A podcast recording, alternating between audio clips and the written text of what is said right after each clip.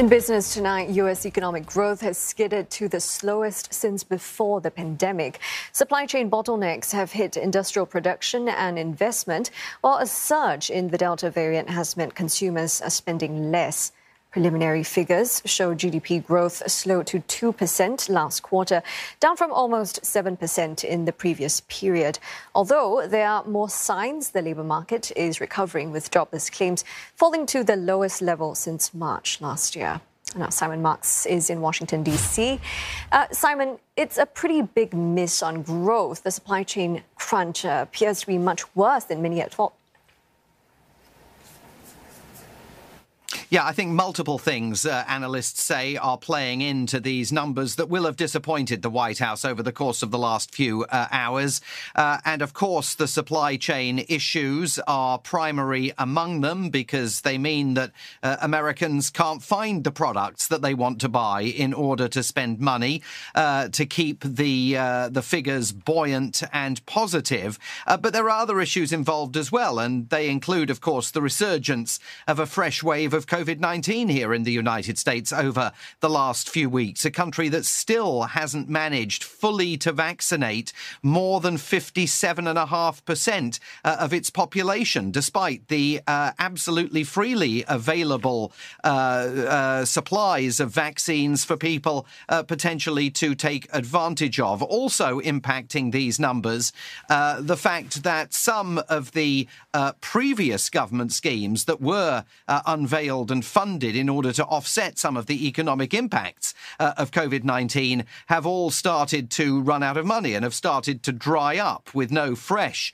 uh, stimulus currently uh, on the table. So all of that is playing into this, but the markets believe that once the holiday season, Christmas right round the corner, uh, approaches, there will be an opportunity uh, for these numbers to be reversed or, and for the White House to prove uh, that the economic recovery here is still absolutely absolutely underway. But looking at these numbers, that definitely still looks like a, a high climb for the economy here in the weeks ahead.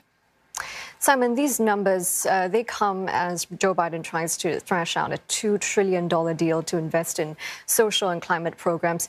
Can he seal his so-called Build Back Better plan in time for the COP26 summit?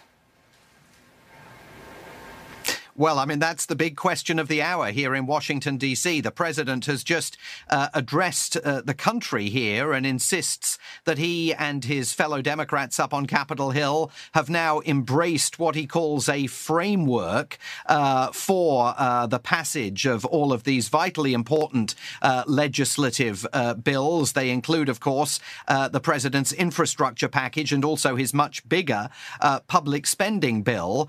so if you watch what the president said here, he's almost declaring victory. But the key is almost, because he hasn't won that victory yet. The votes haven't taken place on Capitol Hill. We don't know if he's truly managed to forge unity, forge particularly, uh build a bridge essentially between conservative Democrats uh, that don't like to see the amount of public spending that Joe Biden is proposing and left wing progressive Democrats who don't believe that he's doing enough uh, to safeguard the interests, particularly uh, of poorer and working class Americans. So the devil is going to be in the activity that takes place over the next few hours and the next few days on Capitol Hill. Joe Biden desperately wants to be seen at the G20 summit this weekend and then at COP26 as a man who has managed to thread the legislative needle, but we still don't precisely know whether he is really going to be able to point to victory.